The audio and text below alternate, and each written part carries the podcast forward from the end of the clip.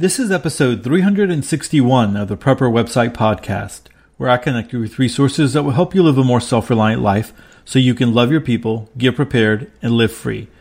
Today's articles are Getting Home Long Distance in the Event of an EMP or Solar Flare, Part 1, and 10 Advantages of Using Cast Iron Cookware when SHTF.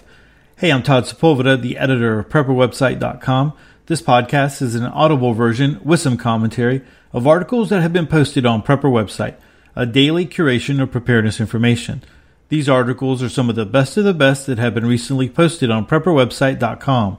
All article links and show information can be found on the prepperwebsitepodcast.com. Hey guys, this episode is sponsored by my new ebook, The Preparedness Community's Guide to a Microbiz and Increasing Your Finances.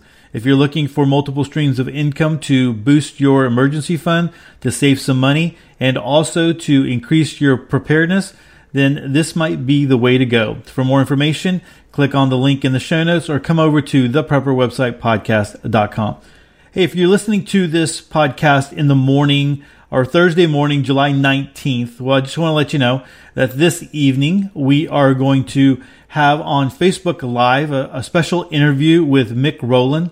He is an author and blogger over at mick-rowland.com. And he's going to be talking about, or we're going to be talking about the power of community. And so, uh, you know, looking forward to that. Uh, and so that will be at 8 p.m. Central Standard Time. And that's going to take place on the Prepper website Facebook uh, page. And so uh, you don't have to be a member of that. That's not the group. That's just the page. But you can go over and like it. And that way you will be informed when we do go live.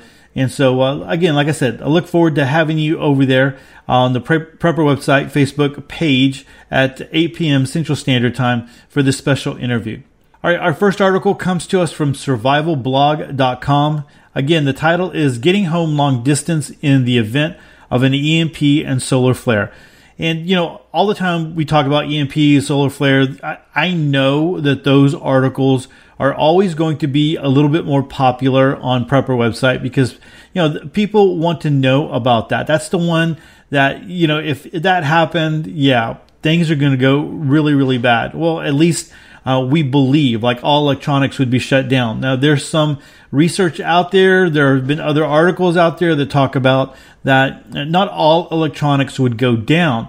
But nevertheless, if you are someone who travels, if you are someone who's, uh, you know, a good distance from home for any amount of time, then, you know, this tends to uh, be part of the way that you think is like, what would happen if this happened while I was away from home and uh, this far away, you know? And so that's where this uh, article is coming from. The, the author, uh, the person who wrote it, uh, was doing uh, a long distance trip and then started thinking about this. And so I think it's good to uh, imagine, to think. It, I think it helps your preparedness in a lot of other ways as well because you can add to it, uh, you know, regardless of EMP or whatever, preparedness is going to be preparedness. And so if you can prepare for the big things, you definitely can be prepared for the small things. And uh, so there's a lot here, even if you're not preparing for the EMP or solar flare, things to consider and things to maybe apply in your preparedness. So let's go ahead and start reading on this one. I recently had to travel approximately 900 miles by vehicle due to a family emergency. I was gone for 10 days. The drive was easy and uneventful. It covered hundreds of miles of open, rural terrain, but I also traveled through two massive urban metroplexes and multiple intermediate sized cities. That trip got me to thinking about what if I'd faced if the EMP or solar flare hit while I was that far away from home. I spent the better part of 13 hours each way observing the terrain and thinking about what I would do if it happened. Where would I stay? How much gear would I carry? What route would I take home? Where would I obtain my sustenance? You see, these are contingencies that you cannot plan for because you are unfamiliar with the terrain. Also, you cannot carry enough food for a minimum of a six to eight week walk. So imagine the lack of communication, the lack of transportation, the daily grind, or having enough food and water. Then think about moving through towns where the populations are paranoid or lacking in supplies, the desperation of the people who are in the same situation that you are in, and the stress of being in unfamiliar territory. This is truly the nightmare scenario. You have prepped, trained, and educated yourself and your loved ones on what to do in case this happens, and now you are 900 miles away from your home and away from your supplies. Most frighteningly, you are alone. What do you do? First and foremost, as I have always said, pre planning is your best defense. Make sure your family is secure and able to function for a significant amount of time without you. When you don't have to worry about the home front, you can travel with a peace of mind. You can focus on the task at hand. Morale in this scenario is your greatest ally or your worst enemy. Fear can paralyze you and cause you to make irrational and desperate decisions. Pre planning can go a long way to alleviating fear. The time of the year will dictate what you pack and how you handle your trip. Fortunately, I live in the southeastern United States, so the weather, while it does get somewhat cold in certain parts, remains mild for most of the year. Summers can be hot, but heat is manageable. However, cold is punishing and can kill. It kills without remorse. If you live in the northern parts of the U.S., it is imperative that you pack appropriately. Before I left for my trip, I queried on an internet mapping site the quickest route home by walking. It carried me through multiple cities and towns, but also through miles of rural and wilderness areas. So here's the scenario. You are in a large urban metroplex in the United States and a significant distance from home, in excess of 800 miles, and you have been staying with relatives attending to personal family matters. After attending to your affairs, you pack your car, say your goodbyes, and you depart. It is Friday morning, beginning a summer holiday weekend, and the traffic is heavy. You are hoping to get home in under 13 hours so you can have a nice weekend with your family back home. You have planned your route, and have a good idea where you'll stop to fill up. Your expectation is for an uneventful trip.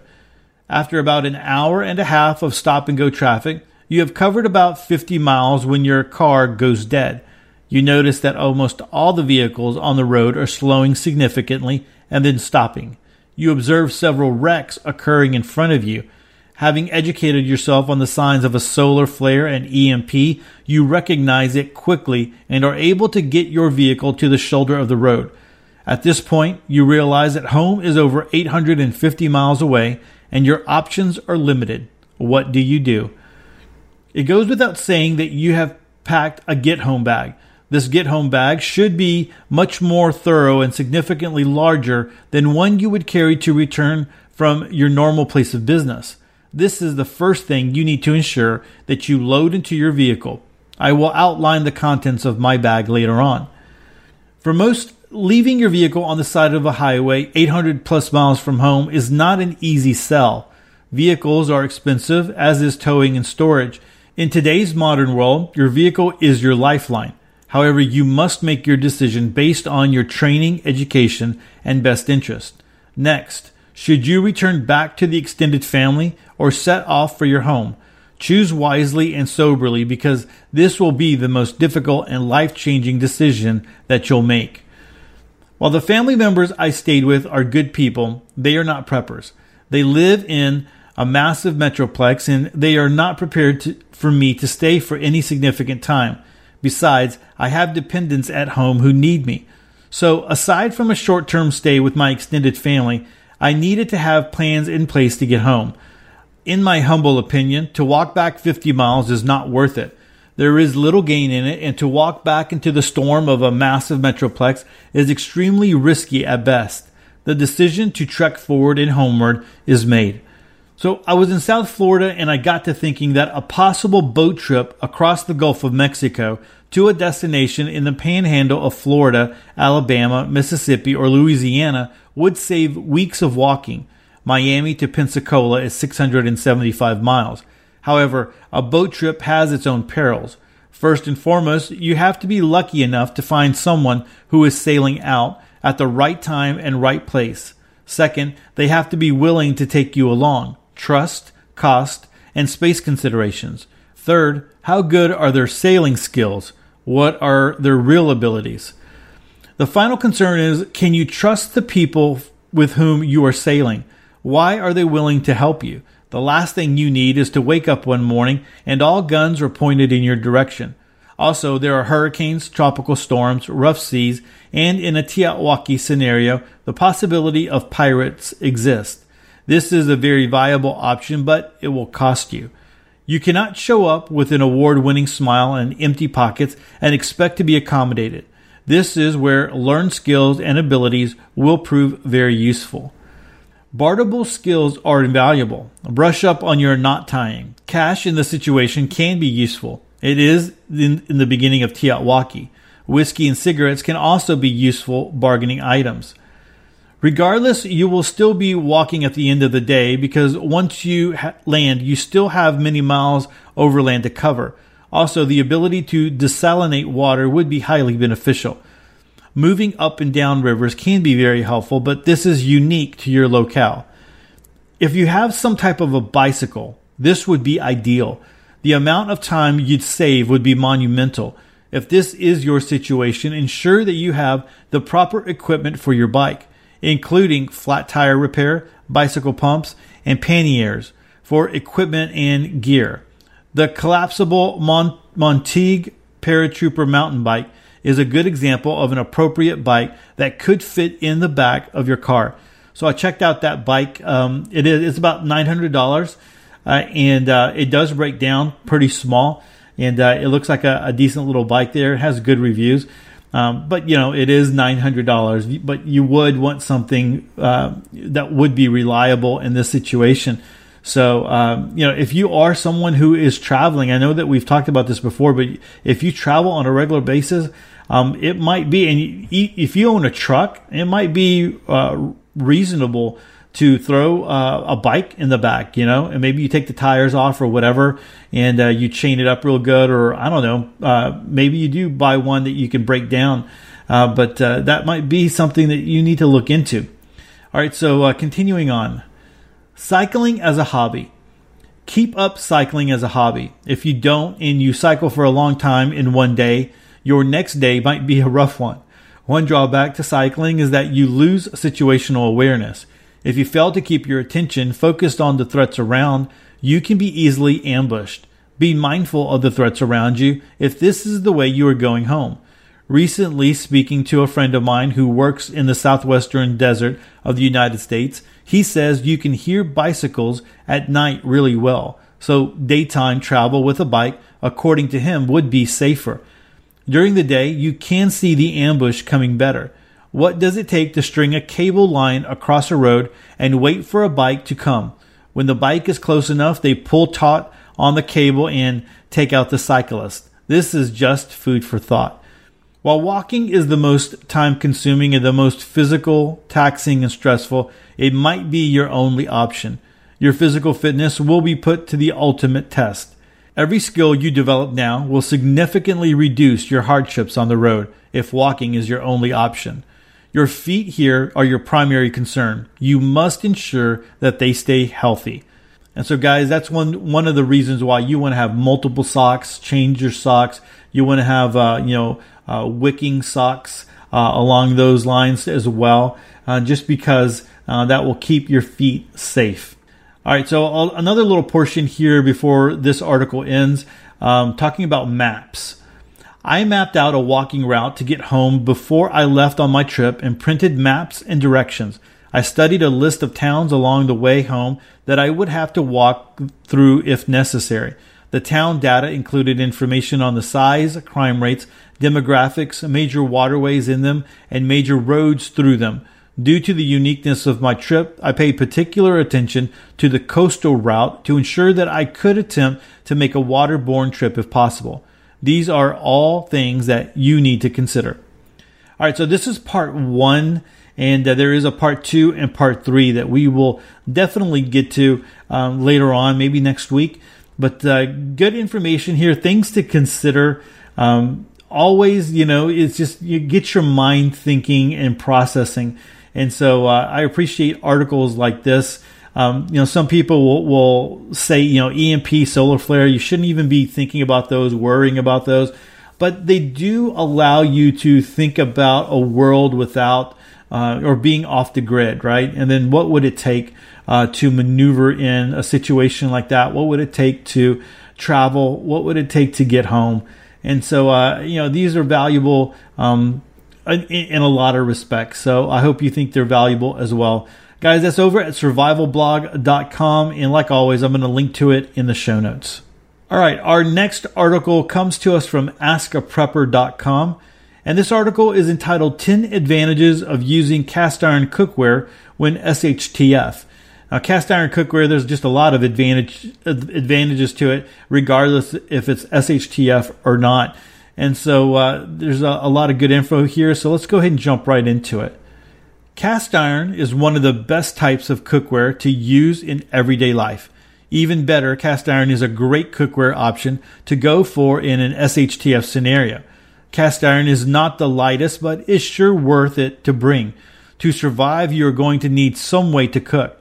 Having a cast iron pan gives you the ability to cook food and has much versatility as you will soon see. If you have ever used cast iron, you will know just how strong it is. It is very heavy duty, which does make it heavy, but it is worth it. You will not have to worry about it breaking on your journey or breaking during cooking. These pans do not even chip. The temperatures they can withstand is high, as well, making it perfect for direct flame on a campfire. Other pans cannot withstand such heat. A cast iron can safely, without burning the cure off, get to about 450 to 500 degrees Fahrenheit. The temperature can go even higher without the cast iron being damaged, except that the cure will burn off. Food tends to taste better in a skillet. This may seem superficial in a doomsday scenario, but it's not good tasting food when in a bad situation is something that is actually very useful to boost spirits. If just by having better tasting food can push you to the next day, it is worth it. The reasoning behind the better taste is thought to be the even distribution of heat when cooking. If bringing a cast iron pan when you are in an SHTF scenario is the only pan you bring, it is not a bad thing. Cast iron pans are normally deep enough to cook whatever you like. You could also choose to bring a Dutch oven with you instead. They are heavier, but are more like a pot, giving you the ability to make soups or stews. Whatever you choose, both are great for cooking whatever you desire. Another magical trait of cast iron is its health benefits. With cast iron, you do not need to put oil on your pans if seasoned properly to begin with. This is one of the best characteristics about cast iron because then you won't have to have or pack any oil with you for the pan, making it healthier for you as you will not have to consume a lot of butter. Cast iron is also healthier than nonstick pans. The nonstick Teflon is not good at all. It releases harmful chemicals and if you breathe them in can give you flu-like symptoms. Why take the risk even if you are not in an SHTF scenario? To tie in with the health benefits, cast iron is a great source of iron. The body needs iron, and in a doomsday scenario, you might not have access to foods. Iron is in foods like shellfish, spinach, liver, and pumpkin seeds. Most likely, you would not have access to these foods, and you certainly won't be able to pick them up at a supermarket. lack of iron would then lead you to getting iron deficiency, anemia. Iron is really important for women, girls, and pregnant women as well. It may seem ridiculous, but cast iron pans make great, weapons. They are really heavy duty, and could you imagine getting hit by one of those in the head? You probably will run out of ammo, if you have any at all, so you have to get creative with weapons to defend yourself. All right, so that's a little bit of a stretch there, but uh, you know, you have seen those uh, Western movies where they tie uh, cast iron, you know, or steel plates to them, you know, in, underneath their uh, their ponchos or whatever, and, and, that saves them from from dying. Uh, that's what I was kind of thinking about there. All right, um, cast iron lasts forever. This is what is great about them. The durability allows for you to never have to worry about breakage or it going bad. It would probably outlast any SHTF scenario. Another benefit of cast iron is their inexpensiveness. This also very much depends on where you get them from. If you go through online or in store, the lowest cost to get them at is around $20. Sometimes they can go for even more money. The best place to get them is through yard sales, flea markets, and antique stores. You can normally get them for a couple of bucks. Their use also makes them inexpensive in that they require little fuel.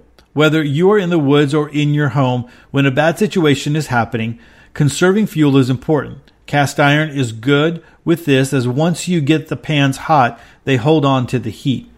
Okay, and I just want to say I have gone into like a resale shops and, and stuff like that, and I have never found a cast iron uh, uh, pan or whatever, you know, to save my life. Uh, I'm always, you know, I always see those uh, posts that people like, "Hey, I found this for you know five bucks, and it's this great Dutch oven and stuff."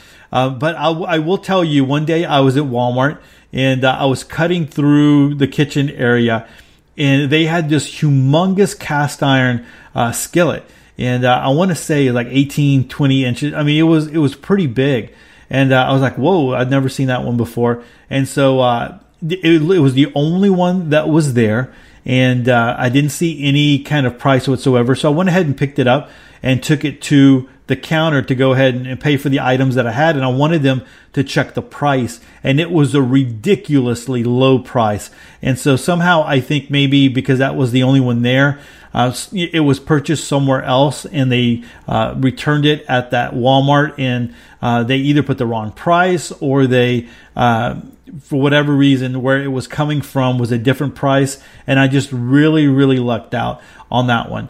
But uh, you know, if uh, if you have another great source for finding cast iron, let me know. I know that there's some people, you know, uh, like Brian on our on our Facebook group. He's always finding awesome deals uh, at resale shops, and I'm like, man, how do you find these things? I never find anything like that. It's always junk when I go there. But anyway, there's there's always those places, and maybe like in a big place like Houston you're not going to find good deals. Maybe you need to go to smaller towns or whatever. But uh, you know, there's people that are always getting rid of stuff. Uh, you think about like uh, you know a family who maybe they had a a father pass away and, and, maybe he had a lot of old items and they they don't know what they have. You know. Um, they don't realize the significance of some of the even the, the, the kitchenware and they're like ah we don't want this this is just junk so they go and they take it to a resale shop and then you find all this this treasure stuff like you know uh, cast iron and and prepping supplies and camping supplies and all these cool things that uh, you know that just wind up showing up so uh, yeah, I mean, you should hit them every once in a while. You might luck out and, and find something really good. Uh, I'm still waiting for that one great purchase that I can come back and say, man, I found this one for five bucks, and so I can put a picture of it up on the Facebook group so I can show everyone like Brian always does. All right, so all right, so cleaning these pans is so easy. You should never wash cast iron pans if you can avoid it. Washing the pan removes the seasoning or the nonstick making one of its best qualities obsolete. To clean, simply scrape off any residue. If it has a good seasoning, the food should not stick on it. As mentioned earlier, cast iron holds heat extremely well. This is easily done by heating the pan as you would any other. Then once you get the pan going, you can reduce the temperature you're cooking at or take off the fire. Then the pan can continue cooking the food as the pan stays hot for a while. This works really well with the Dutch cast iron ovens. Seasoning the pan is important to do as it is what keeps the cast iron pan non-stick. It is something that should be done before an SHTF scenario as well so that you are fully prepared when you need to go. To do so, you first need to wash the pan. Then dry the pan very good so there is no moisture. Then apply an oil such as vegetable oil or shortening that is melted. Put it in your oven at a temp- temperature of 375 degrees Fahrenheit and leave the pan in for an hour. Shut off the oven and leave it in there till it cools. Even with the weight of the cast iron, it is totally worth it to carry with you. Having something to cook on is a necessity if you want a more long term survival plan. Also, whatever your destination is, to be in a survival situation, there is no reason you couldn't leave the cast iron there. That way, you would not have to carry it on your journey. Whatever the path you take or whatever decision you make, choose a cast iron pan. Right, guys, there's about 42 comments here in you know Ask a Prepper. There's a, a decent little community and uh, people just leaving information uh, on uh, cast iron and their ideas about it. You know, some people were saying if you get a Dutch oven, get the ones with the the feet on there and not the ones that just lay flat on the ground. Uh, but you know they're pretty cool because you can stack them and you can uh, share the heat that way when you when you purchase Dutch ovens. Uh, in in that uh, regard, someone was saying, you know, if you purchase a Dutch oven, uh, purchase one with a lip because you do put coals on top of it so that it will uh, so you're getting heat from the bottom and the top and so uh, it'll cook a little bit more evenly uh, when you're when you're doing something in a dutch oven so guys that's 10 advantages of using cast iron cookware when shtf and that's over at askaprepper.com and uh, like always i'm going to link to it in the show notes there's a couple of links here and always graphics that you might be interested in checking out well everyone that is it for episode 361 Hey, don't forget to subscribe to the show. Head on over to the prepper website podcast.com. That way you never miss another episode of Sweet Prepper Goodness. And take a moment to connect with me. I have a ton of ways to connect in the show notes. And with that, choose to live a more self reliant life. Choose not to be so dependent on the government, grid, or the grind. Until tomorrow, stay prepped and aware. Peace.